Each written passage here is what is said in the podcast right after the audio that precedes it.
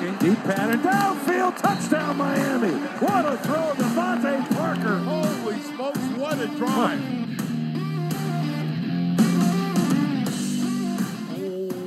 What is up, Dolph fans, and welcome to the Drive Time Podcast, part of the Miami Dolphins official podcast network covering your team, your Miami Dolphins. How's it going, everybody? It is Friday. I am your host, Travis Wingfield, and on today's show, we're talking all things draft, Tua Tagovailoa building the ideal offense around the strengths of said 23-year-old quarterback, and Ben Solak of the Draft Network is going to join us to do all of that. Plus, we'll get his thoughts on Isaiah Wilson, all of that and a whole lot more on this Friday, March the 12th edition of the Drive Time Podcast. That's another Miami Dolphins.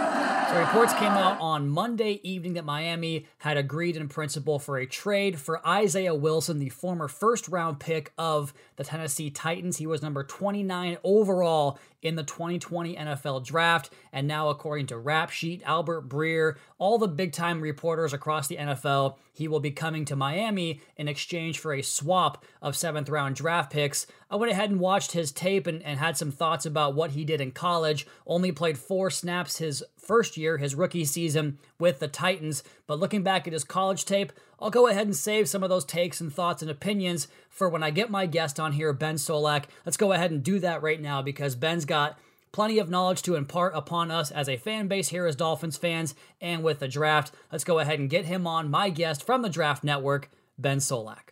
And if you don't know him by now, he is a senior writer at the Draft Network. He is on Twitter. He is everywhere. Recently had a great appearance on the Mina Kimes show. And Ben, I wanted to congratulate you on that, man. Benjamin Solak of the Draft Network. The Mina Kimes podcast was fantastic, man. Congrats on that. Yeah, no, it was great. In the pre-show, she was like, "I, I don't know if you've uh, listened to the show before," and I was like, "Every single week, the second it drops, man. Like, this is a good show." Uh, so it was no, it was cool to be on there. It was a lot of fun. We were gonna talk Wentz trade, and then Wentz trade uh, extended forever. So she was like, "I guess we'll just talk about the top draft quarterbacks," and I was like, "Oh darn." that's not an interesting topic this year or anything like that, you know. So it was a lot of fun. That's why you're on this edition of the Drive Time podcast. Uh, if you haven't seen Ben's work on the quarterback class, the comprehensive manual every year is is so so so good, so in depth, and as you all know, that's that's kind of my bread and butter here on the podcast is the analytics side and the film study. And who better than Ben to come on the podcast here and talk about it? And uh, you know, Ben, we talked a little bit off air a little bit. I've got my drink buffet right here in front of me for this podcast. Now, normally I'm not much of a go to the drink guy when it comes to podcasting, but when it comes to writing, water, Diet Coke, and energy drinks. But I, I'm told that you might be able to sell me on a different, maybe more healthy alternative. I mean, well, okay. So for me, I drink water and I drink coffee. I don't drink anything, uh, any any pop, any soda. Uh, I don't drink any energy drinks. I'm terrified of what would happen if I did. I, I, I have I have insomnia. I can't sleep. And so uh, I'm not allowed to drink coffee after 2 p.m. That's the rule that was given to me. You're like now, a mogwai. To be honest with you, I'm not great at that, especially during draft season. when we start getting into March and April, it's like this is a non-negotiable. We got work to do. Um, but yeah, no. So I'm wake up, chug as much water as possible. It's the only way to wake up. Yeah. Drink two cups of coffee at like 1:50. I have an alarm that goes off. It's like finish, finish, finish the coffee. You have to finish it, and then I inevitably make another pot. But yeah, I don't know if I'm the model for for healthy consumption, but I don't think you're going to find a, a, person in football Twitter, uh, a member of football media who is. We're all just trying to get to the end of the day with our eyes open. Well, hey man, if that means our uh, 11 p.m. tweets of greatness that you drop turn to 2 a.m., I'm, I'm all here for it because uh, being on the West Coast right now, I love that stuff, man. So hey, good company. It's there's there's some type of addiction we all have to a vice we have to take to get through these long days sometimes, especially in season. And right now we are in season for you. Real quick, I want to tell you a quick story that you'll like. So uh, I drink these Bang energy drinks, and I I'm very weird about my drinks. They're always frozen. I always have them in the freezer. I pull them out when they hit that like slush part. And I do this at the team facility. And sometimes I would bump into Fitz and Tua in the kitchen there. And one time I bumped into Fitz and I had a bang in one hand and a Diet Coke in the other hand. And it was one was for lunch, one was for after lunch. It's a whole process. And he was like, So what you got there, man? Like what what's what we working with? Is that an energy drink? And I was like, you know, Fitz, you don't get this physique you're looking at before you without pounding two or three bangs a day. And he thought that was the greatest thing ever. So, uh, man. I imagine Ryan Fitzpatrick could pound a bang if he needed to. He'd shotgun it. He'd do it well. Well, he had the infamous uh, the cake the cake stuff talking about was it the month of March where they had like five birthdays, and so he got to camp a little bit pudgy, but he he trimmed it down. he got looking good, and he he performed well for two years here at the Dolphins. But that's beside the point, Ben. Before we do get to the quarterback talk and talk about how to construct an offense around this 23 year old Southpaw quarterback, I want to first ask you about some news that came down this week, taping this podcast midweek. Isaiah Wilson, man, 29th pick in the draft last year. Dolphins get him for reportedly, according to all the insiders in the league, a swap of seventh round draft picks. Now, we know about the off the field stuff that kind of led to this moment of his career. We don't have to cover that. I think everyone's well versed in that. But when it comes to the film, when it comes to his time at Georgia, what do you think, Isaiah Wilson? Is he a guy that could possibly line up at right tackle and play for this Dolphins team right away? Maybe I wouldn't be moving Robert Hunt for him. You know what I mean? Like I wouldn't go and, and try to make that a thing. I think you bring in Wilson because he was a first round pick last year because he's 6'9, 310 with shoulders like Hercules. And you hope that while he's in the building, you're able to, with the veteran offensive lineman you've got, with the offensive line coach that you have, with, with, with your infrastructure, get him to a point where he's consistently coming week in, week out, working, developing, and then whether it's injury, whether it's contracts, whether it's preseason, you see what you've got down the road. Uh, Wilson was viewed as a developmental prospect coming into the 2020 draft. When he started to get that first round hype, it was surprising to a lot of people uh, who evaluate in media who thought that you know developmental guys are really more more your your day two targets, right? Round two and round three. He ends up going to the Titans. They they they take a swing on that potential. They love those big physical offensive linemen, and very clearly he just never was a, a culture fit. He was never locked in there in Tennessee uh, wasn't able to see the field. They had problems with him starting even before the season began in terms of getting him in the building and, and being successful. So you bring in a player like Wilson with the hope that your culture and Brian Flores, as far as culture goes, it's Brian Flores, he's the man. With the hope that your culture can get him to a place where he wants to be in the building, he wants to be working consistently, and he wants to start. And then he puts in time, he puts in effort, uh, and eventually that opportunity comes to him. But with the way Robert Hunt played last year, I wouldn't be uh, anticipating Wilson taking that starting role, Hunt was pretty doggone good. Uh, that's that's my take too. Those final six games of the year, Robert Hunt at right tackle incremental growth throughout the season. A couple of 200 yard rushing days for the Dolphins, and he was a big focal point of that. I'm glad you mentioned the Brian Flores connection there because you know people are talking about the fact that they went to the same high school. I find that very intriguing because the guy that coached Brian Flores was actually there coaching Poly Prep when Isaiah Wilson arrived. He didn't finish Wilson's career, but you have to imagine there's a little bit of like, hey, what's what's this kid's deal? And I saw a YouTube video where he talked about in, in high school how he would stay at the gym until 7.30 at night every night lifting weights and, and getting to 300 pounds 18% body fat at, in high school. Ben you and i talking here a couple of you know 150 soaking wet type of guys. It's, it always blows my mind the way these kids are built coming out. But yeah there, there's some upside there. I'm excited about it. But i think the thing that we are you know most concerned with this offseason is how do you construct the offense around your second year quarterback? That's something that every team that drafts a quarterback highly does at some point. Second year, third year, we saw Josh Allen, the Buffalo Bills this year. You know, they go out and get Cole Beasley and John Brown previously, bring in Stefon Diggs, and look at the results he has with that big jump. So, what I ask you, nine game sample size, you know, some ups and downs, had the great Arizona game early on, the, the idea about going to Fitzpatrick late game situations. What did you see in Tua's game this year as a rookie that you liked? Yeah, rookie quarterback looking like a rookie quarterback, right? And so when he initially came in, there was that shot in the arm as the, the offense kind of woke up a little bit. The scrambling ability, right, obviously brings a, a different dimension you have to deal with on third downs as opposed to Fitz. Well, obviously, we love it when Fitz scrambles because he like hits dudes, but it's not the same sort of a threat. Uh, and so you get the the added advantage of the mobility. You obviously you, you, get the the accuracy, you get the placement, you get the ability to start generating some more yards after the catch. Uh, Miami's skill positions as they were last year, right? You had a, a, a carousel at the slot. You had to deal with some injury. You had the big body tight ends. You had DeVante Parker. Wasn't really a team built for yards after the catch. Tua is able to maximize what you've got because the ball placement's really quality, right? Like what the, the book on Tua coming out was the accuracy. You put the ball in the necessary spot to, to maximize the play. So you got that jolt. And then, as is typically the case with rookie quarterbacks, after the jolt comes the the doldrums, comes the the the prolonged agony of an NFL season when defenses start to figure out where you want to go, what you want to do. Uh, your scope for the playbook starts getting bigger. They start wanting you to take on more uh, uh, ideas on third down. We have to install this, and you start dealing with injuries in, in the guys you were playing with in, in camp and in the preseason. All of a sudden, you're throwing to, to trade acquisitions you've never seen before, and late round guys you haven't targeted the ball as much, and, and, and you start to struggle. I think that a lot of what Tua did so well at Alabama was taking what was already advantages and maximizing them. He was very risk averse, uh, and he was very good at taking the easy stuff and and letting it turn into big stuff. He didn't go chasing big plays. Not how Miami was going to win on offense last year, and that's why you see Fitzpatrick come in against the Raiders and just start chucking the thing down the field. You know, making Mack Hollins looking like a hero receiver. Right? Just Ryan just doesn't care. Ryan's just going to be aggressive, and that's how that's how he's going to play you're able to get away with those wide margins at Alabama because you have that talent disparity. It's not as easy to get away with it in the NFL, regardless of the team, let alone Miami with some of the personnel problems that they had. So I think, well, you saw uh, decisiveness, you saw scrambling, you saw the accuracy that you expected to see coming out. Some of the issues deal with certainly uh, underneath zone processing, something that was a problem with him coming out of Alabama. Talk about anticipation and timing a little bit. Anticipation largely gets overblown. I, I I'm of the opinion a quarterback makes like eight anticipation throws a season, and like those are cool, but that's it. Unless you're Patrick Mahomes, you make like 50, but that's not that's not real.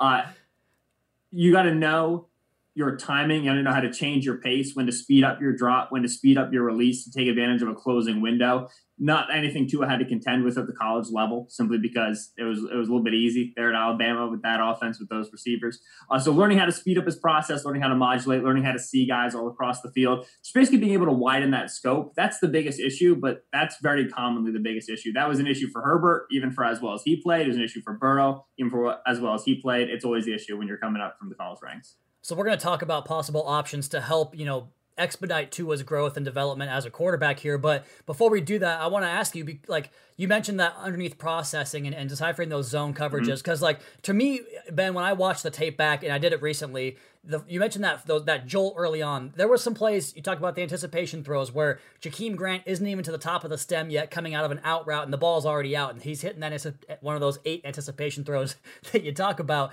and and he mm just seems sharp and he's hitting all these things on time and rhythm. And then there's a bit of a lull, like you mentioned. It, was, it came after he hit had the injured thumb in practice and comes back into the Denver game, into the Cincinnati game, and and he's he's he just there's some shots down the field that he's not taking or he's not maybe being aggressive with it. Like how does how does he himself, besides the weaponry around him, take that step and improve in that year two?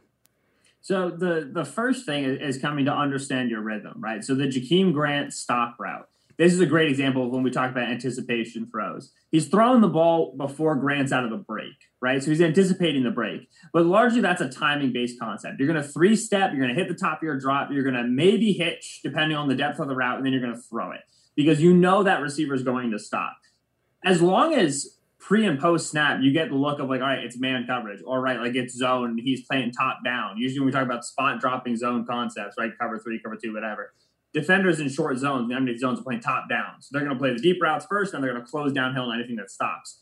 So you're going to three step and hitch, and it's the same process as throwing the ball against air. Like you do it the same way because that that unless that defender's playing directly underneath that route, it's not really going to change what you do, right? So that is, is, is all about your timing. It's all about your rhythm, and and the more you do it with that player, the more you throw that route in that offense in that context, the better and better you're going to understand that timing.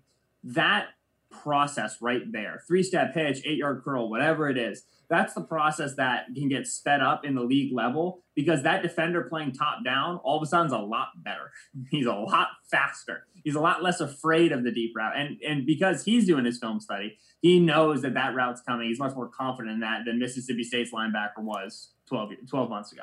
So when we talk about being able to see underneath zone defenders, we talk about being able to throw with anticipation and, and, and work that short middle area of the field, which is where Tua's money is going to be made, right? Like he's not a, a super tall quarterback, so throwing intermediate is going to be tricky. He's got to be able to work short area of the field.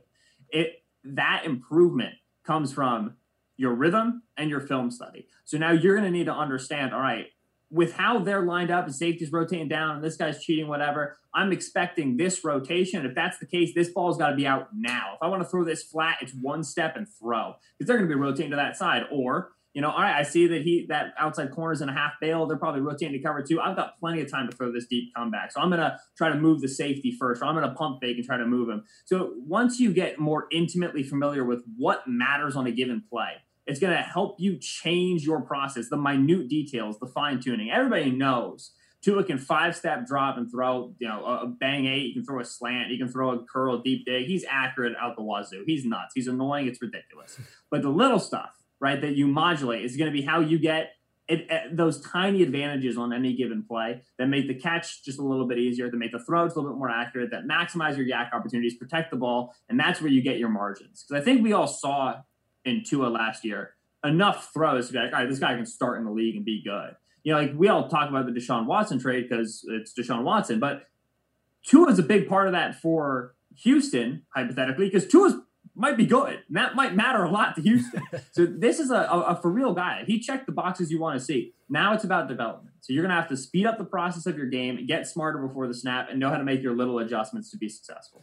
So I'm, I'm really glad that you go into that because, you know, I, I go back to the pre-draft process. And again, your contextualized quarterback is, is one of the finest pieces of football literature there is out there. I, I love it, man. It's, I can't wait to see it again this season. And I go back to this ESPN detail episode with Nick Saban where he talks about this process where Tua goes through, you know, the, the full field reads, the third progression, the fourth read, and the progression. And I'm watching the way he kind of takes that to the NFL level and his very first game, for instance, against the Rams, there are multiple plays where they rotate into a single high look. Tua identifies the safety, and he sees him cheat one step or the other, and he's bang. He's taking that the the X receiver yep. takeoff route. He's going to take his one on one chance to DeVante Parker or Mike Gesicki. So he sees these matchups and knows where they are and how to manipulate the safety in the middle of the field. So I mean, I feel like it's it's coming right. Like it's it's it's on its way.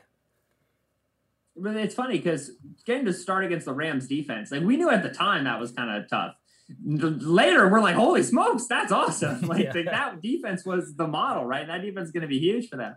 I agree with you. I, I he came out in the Rams game shooting. He came out in the Arizona game shooting, right? Yeah, and then you start you start encountering resistance, and it's tough. Like uh, Mark Schofield, who writes for the Touchdown Wire, is another great quarterback guy. Wrote a piece on Deshaun Watson and during his arc at Clemson, where he talked about how development's not linear. And it's actually a very interesting piece now in the context of Trevor Lawrence, whose best play came as a freshman at Clemson, much like Deshaun was better younger as a freshman at, at, Clemson. And then, you know, you have to accept the fact that development can be very stop start. Tua came out, was aggressive, he played great. Then he started to get banged up. Probably the hip started feeling not strong because, you know, you come back from injury and then you get fully back from injury in the NFL. You know, those are two separate processes. Uh, and he, he didn't start to play as, as, uh, fearlessly. I don't want to say aggressive because I was just using it in the framework of Ryan and, and, and Tua, but he knew what he wanted and he went after and he got it. And you, you, saw more hesitance. You saw more throws off platform because his feet were hesitating, right? He wasn't trusting as much as what he was seeing, wasn't as confident what it was going to be.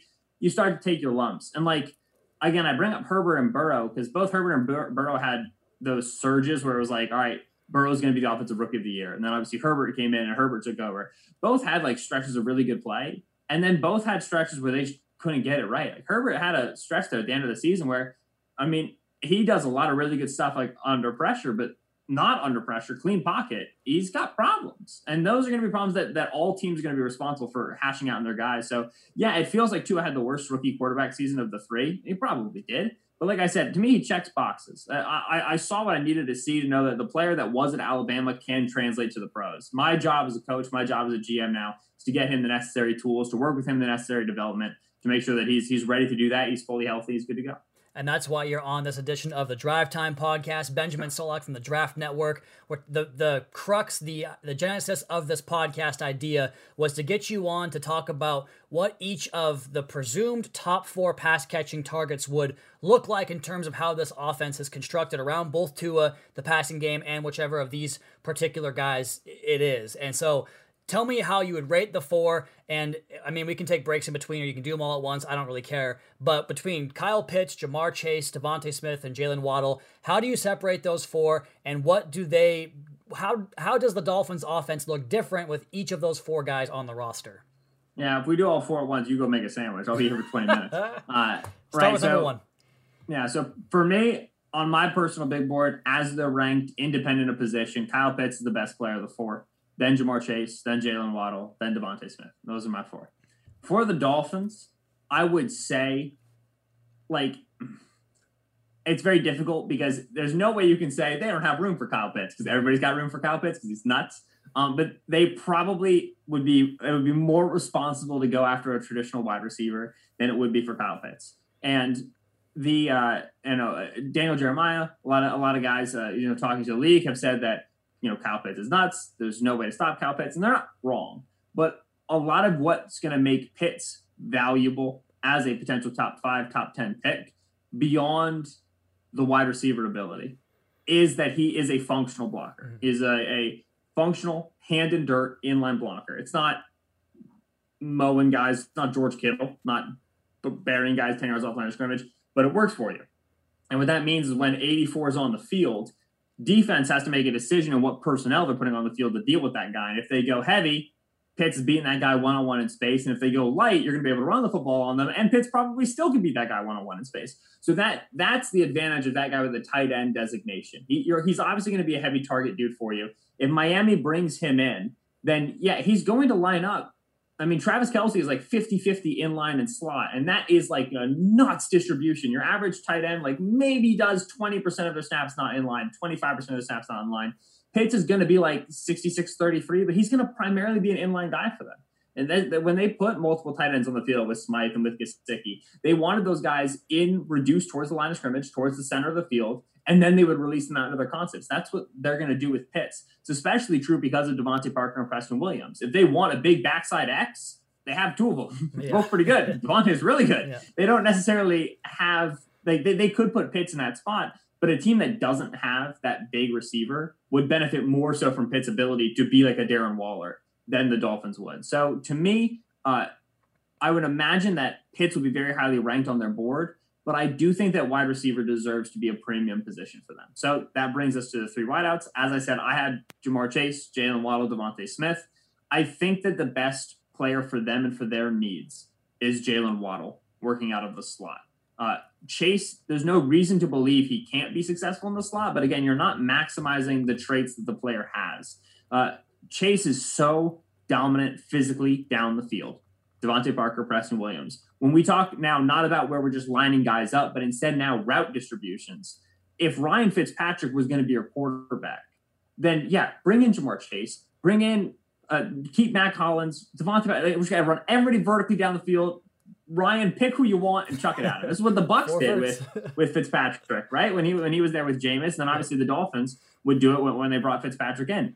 He's going to be successful on, on a quick drop, throwing a nine ball back shoulder. Go make a catch for me. Go make a big play, my skyscraper wide receiver. Chase isn't built like that, but that's how he plays. He's an extremely dominant physical player, and that's why you hear some of the the, the Justin Blackmon comps, which is one that I particularly like. Uh, he gets these the, he gets uh, Davante Adams comps at times, and Adams is so good on a nine ball as well. But that's where you start looking at releases and route running. And Chase is a good route runner, but he's not an elite athlete and he's not an elite route runner. Not yet. And we could look back here in three, four years and be like, Ben's an idiot. Probably going to happen. but at this stage, even in that Joe Brady offense where he had a pretty diverse route tree, Chase is just not the strongest guy on, on, breaking routes right now. He's not the strongest route runner. And so if you're looking for a slot separator, which I would encourage the Dolphins to do because of who they have in personnel, they don't really have a starting slot right now. And because of who their quarterback is, Tua Tagovailoa, who's not going to be a constant nine ball guy. He's going to work breaking routes. He's going to work timing routes. He's going to want underneath separators. I don't think Ja'Marr Chase is the ideal fit.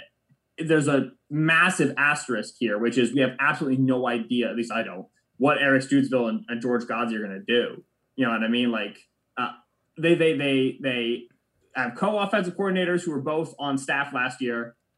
I got nothing for you in terms of like what what's these guys' backgrounds, what systems do they want to run. There's very little, you know, for me, just like looking at their old film, there's very little I glean from that. So there's a chance that they just want super physical players, and that and they're going to have Chase be a separator with his size, and they like him for that. But Chase doesn't fit that model. The the the model separator underneath slot separator in this class is going to be Jaylen Waddle.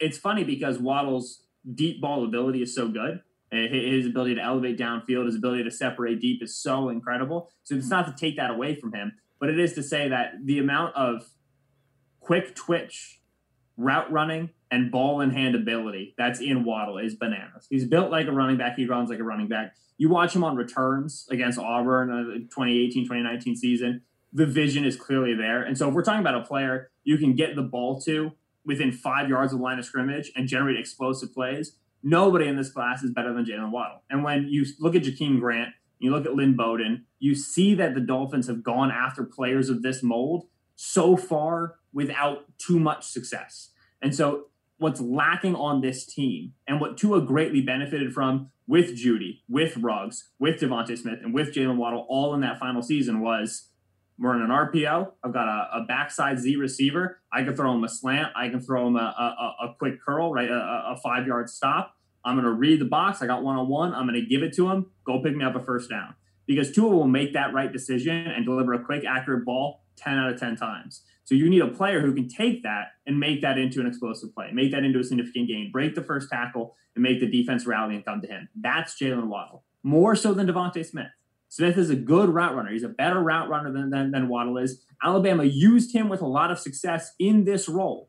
And so if they take DeVonta and they like him better, I'll get it. But because of the frame concerns with DeVonta at 6'1", 175, the lack of size is worrisome over the middle. And DeVonta is tough as nails. He's such a good watch. He's such a great guy. And the reality is that even if you grade DeVonta out higher than Jaylen Waddle, he's going to have a red flag next to his name because receivers who weigh as little as DeVonta Smith weighs, 175 pounds, BMI under 24, have historically struggled in the league. You're hoping to get Emmanuel Sanders. You're hoping to get John Brown, right? These are the players that have been successful with that body type in the league in that role. And even then, those guys had some deep speed traits that we're not even sure DeVonta has yet. And so to me, uh, I like Pitts, Chase, Waddle, DeVonta. For the Dolphins, I like Waddle, DeVonta as probably that top tier. Then I like Chase. And then I like Pitts with this a giant asterisk of he's Kyle Pitts. If you draft him, it's to be fun.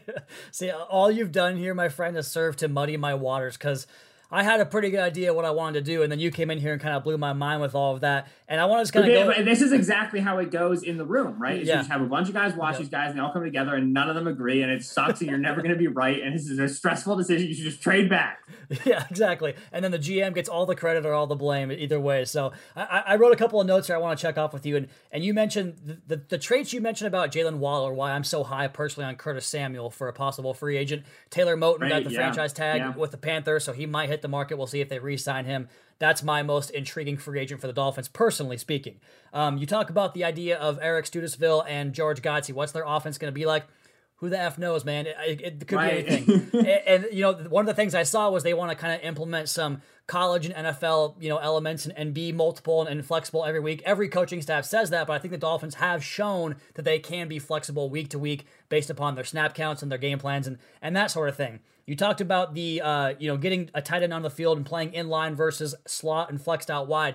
Miami ran so much unbalanced 12 personnel last year, and usually it was Gesicki and Smythe. Sometimes it was Shaheen and Smythe, and that kind of di- dictated whether they ran the ball, threw the ball. Mm-hmm. You call it what you like. And so I think about Kyle Pitts in that formation, and you talked about it. If if they're going to keep their base defense on the field, and we have Mike Gesicki and Kyle Pitts in in line in 12 personnel well then I can just go empty and attack your base defense with an empty, you know, five matchups I like. So I, that's that's kind of my thinking there. And then the last point, and this is more of a question for you, Ben, is because you have the third pick, and let's assume two quarterbacks go bang one two, which I think we agree they will. If that's the case, then the Dolphins have their pick of the litter. So then, you know, you talk about the way you you plan your plan A, your plan B, and you you base free agency based upon what you might do in the draft, but you can't be certain because the draft is such a crapshoot and you don't know what's going to happen. But because you have that third pick, can you then say, well, I'm guaranteed to get my guy that I want, and I can construct my offense around his skill set? Does that make sense? Has that ever been a thought process in a draft room? Right. I, I no, it absolutely makes sense in the in the idea that like I've got the power here to make this pick. And so you you say within the room, we need to like if we get on three and we pick up the phone and just nobody wants to trade up, which I don't think will happen this year because there's so many quarterbacks. But like, let's say we're on the board, we got to make a pick. Who is uh, not like you're, you're asking two questions? Who's the best fit for our offense? Who's going to do what we want? Who fits our culture? Uh, the Ravens GM Eric DeCosta had a great quote today that was circling around the timeline. It was basically like you got to be able to identify players who fit with you. It doesn't matter how talented they are. If you don't know how to use them, it's pointless. But good coaching staffs figure out how talented players fit.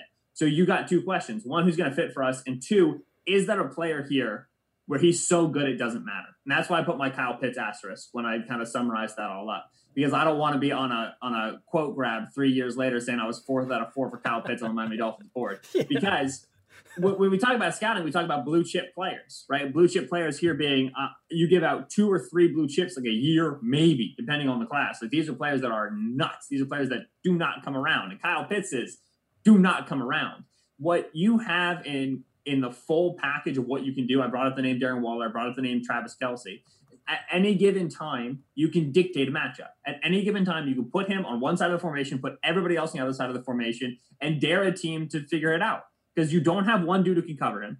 Certainly not a linebacker or a safety. So now you got to go put a corner on him. And now that means I've got corner two on DeVante. Yeah. So yeah, go put a corner on him, or you're playing a two high shell and you're putting safety help to his side. Now I've got numbers the other side of the field. At any point, I can put him over there and screw you over. That that's what I get to. Unless you got Jalen Ramsey, I got my advantage here. And so that's a that that blue chip ability of Kyle Pitts. This is just irregular and it it is framework changing, it's paradigm shifting, can break the mold of the first question, which is, oh, Jaylen Waddle's the best fit in this draft for what we like, right? And so that's why Pitts is such a difficult player to place. I've seen him mocked at, at three to Miami, four to Atlanta, five to Cincinnati, six to Philadelphia. Do you catch my drift? Like it's just there's no team that couldn't use right. a player that brings this to the table. So if you believe Kyle Pitts to be that philosophy changing, that paradigm shifting, that we've already got tight ends that we like, but there's no way we can pass up on this guy player, then you might, yeah, sit at three and make that pick. Now, good analytics guys will tell you you can't be confident enough in that evaluation to justify not trading back. But again, we're operating in a world where, where we can't do that. With what uh, the, Dolphins have done under Chris Grier, I would imagine they there won't be a player on the board at three that would be such a strong eval that they wouldn't consider trading back. They've just they've been great at hoarding picks. They've done it well. They've it's been to hugely to their advantage, right? They killed the draft last year, and they still have a ton of picks this year. Uh, I would imagine that's that's going to be the look. But absolutely, I mean, if your scouting staff is sitting there screaming at you and saying Kyle Pitts is going to solve defenses for the next ten years, and you could pick him at three, you got to listen to that, and, and, you you have to ask the question of how confident are we in that evaluation? Are we willing to, take that plunge with such a premium pick? That's that's my thing, man. Such a rare player that you just might not have a chance to to get a look at again for a long, long time, maybe ever, because you don't want to be drafting the top three very often, and this isn't our you know our organic well, only if it's Houston's pick. Exactly, yeah, we'll take them all day long. so if you trade back again, maybe you get this get, get another crack next year while you make the playoffs, hopefully. But you know, you you mentioned eh, eh, holding that third pick in the draft and being kind of the swing part of the draft makes my job a lot more fun. I'll tell you that right now. Um, mm-hmm. you, you talked a little bit about uh, you know Pitts and Daniel Jeremiah had a, a tweet um, this morning about how if, if he had to pick one player out of this draft class to go to the Hall of Fame, he would say it's going to be Kyle Pitts, which I mean is is high praise as you can get. But he also said something earlier in the week, might have been last week, maybe he was on Move the Sticks. I kind of forget. I, I consume a lot of his content. He talked about how maybe now, because of these last two receiver classes, that you might be in a situation where you start kind of pairing the receiver class with the running back class in terms of where you value them in the draft. Like I can still get a good receiver at 70, 80, 90. I mean, Amari Rogers, D. Eskridge, all these guys that maybe kind of fall back because of how deep this class is.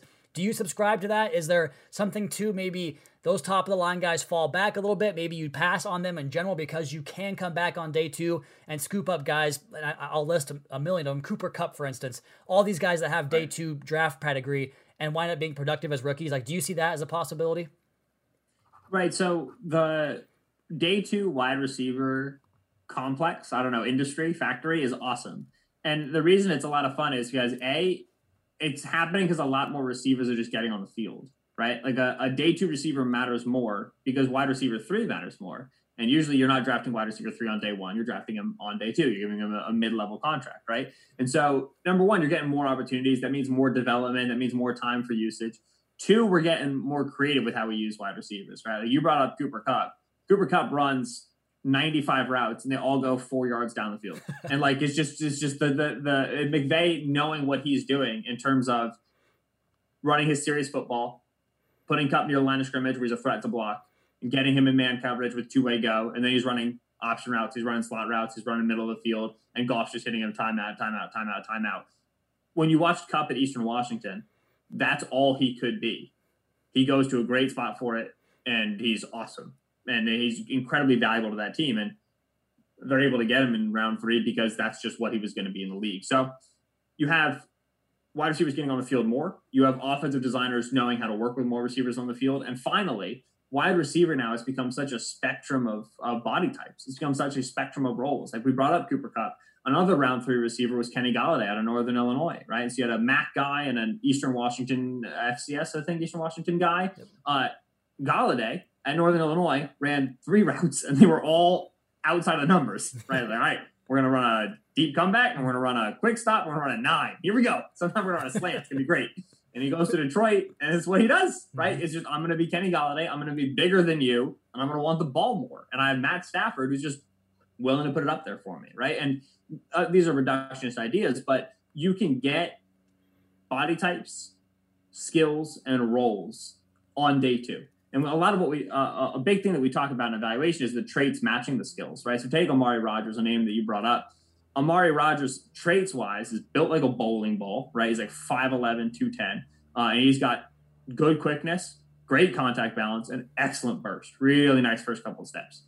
Skills wise, Rogers isn't a really great deep ball tracker, but he's not built like a guy who's going to go and catch a deep ball. He's not built like a sprinter, and he's not a skyscraper who's going to go a contested catch skills wise, he's got really good vision. And he's really, really great at reading his blocks, accelerating through tight angles, getting down the field. So this guy is built like and plays like a Deebo Samuel, who just is going to get right quick handoffs. He's going to get wide receiver touches, right? He's going to get these, these these little screens, little RPOs, and he's going to make a lot out of that. So Rogers, is another great guy. We're talking about Miami slot underneath separator role. We're going to throw him screens. We're going to throw him RPOs. We're going to ask him to break one tackle and go get us an explosive gain that player is going to be available on day two, but his traits match his skills. Mm-hmm. He's got a, a, a, role that's very clear.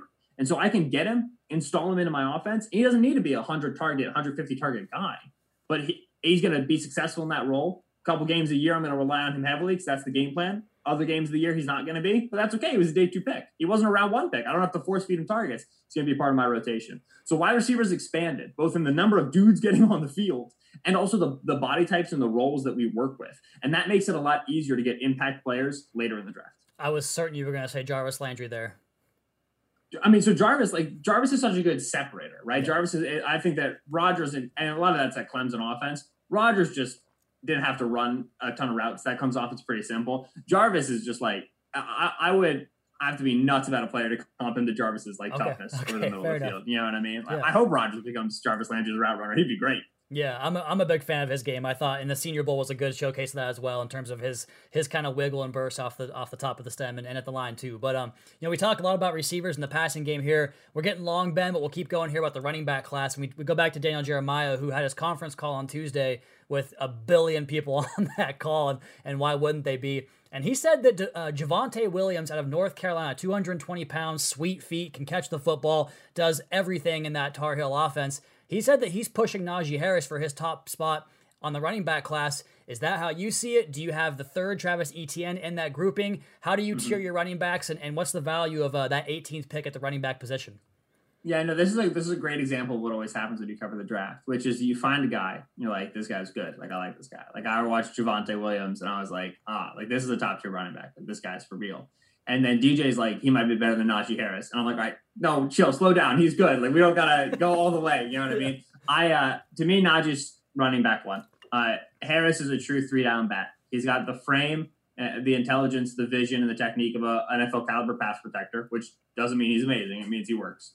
Uh, he's got ludicrously soft hands for a dude that you would expect just never saw footballs thrown his way, given his build. But he's a very natural receiver, and he's got real routes, NFL caliber routes.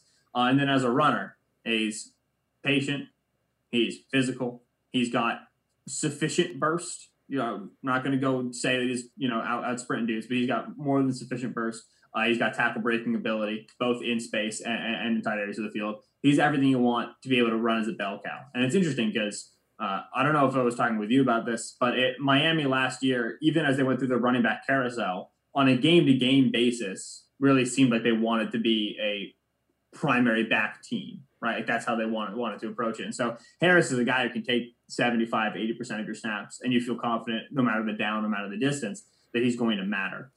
Javonte has a lot of that that could have been true if he stayed for another year. I think it's right that he came out because he's quite good, and I think he'll go decently early.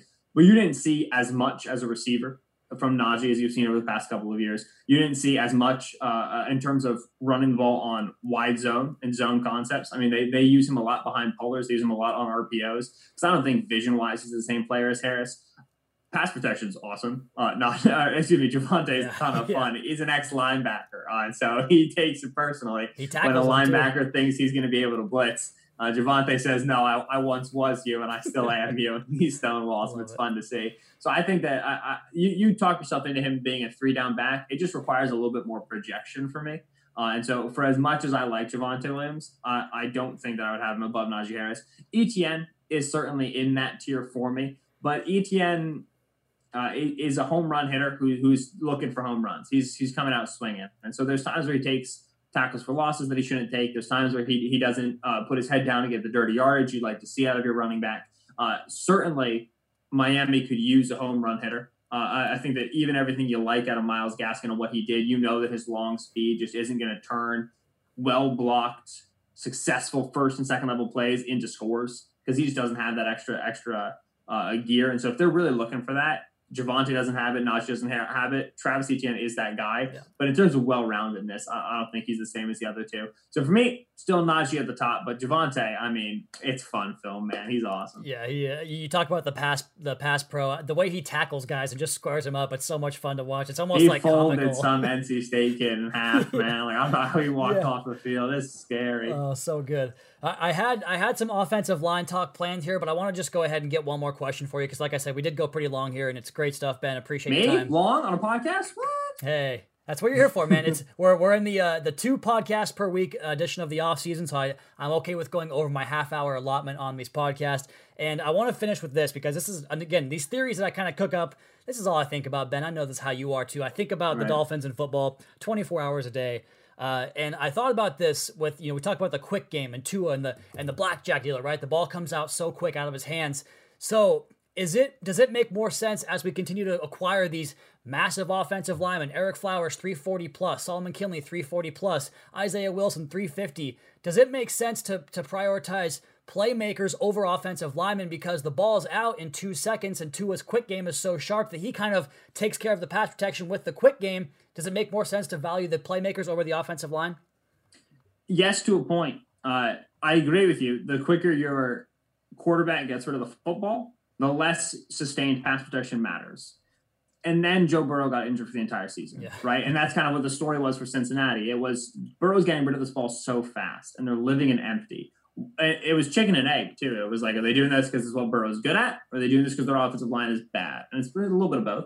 Uh, and then Burrow was taking a lot of hits and eventually took a terrible hit. And obviously, with Tua having the injury history he does, high ankle sprains, the hip injury, you want to be minimizing his hits. So it's, it's yes to a point. It's also yes to a point because eventually you have to hard play action fake, drop back, and take a shot, right? Especially with the receivers you currently have, right? And, and a lot of what you saw become struggles in the Chan Gailey offense last season before he was let go was that they struggled to find that vertical element. They struggled to find at times that explosive element in the passing game.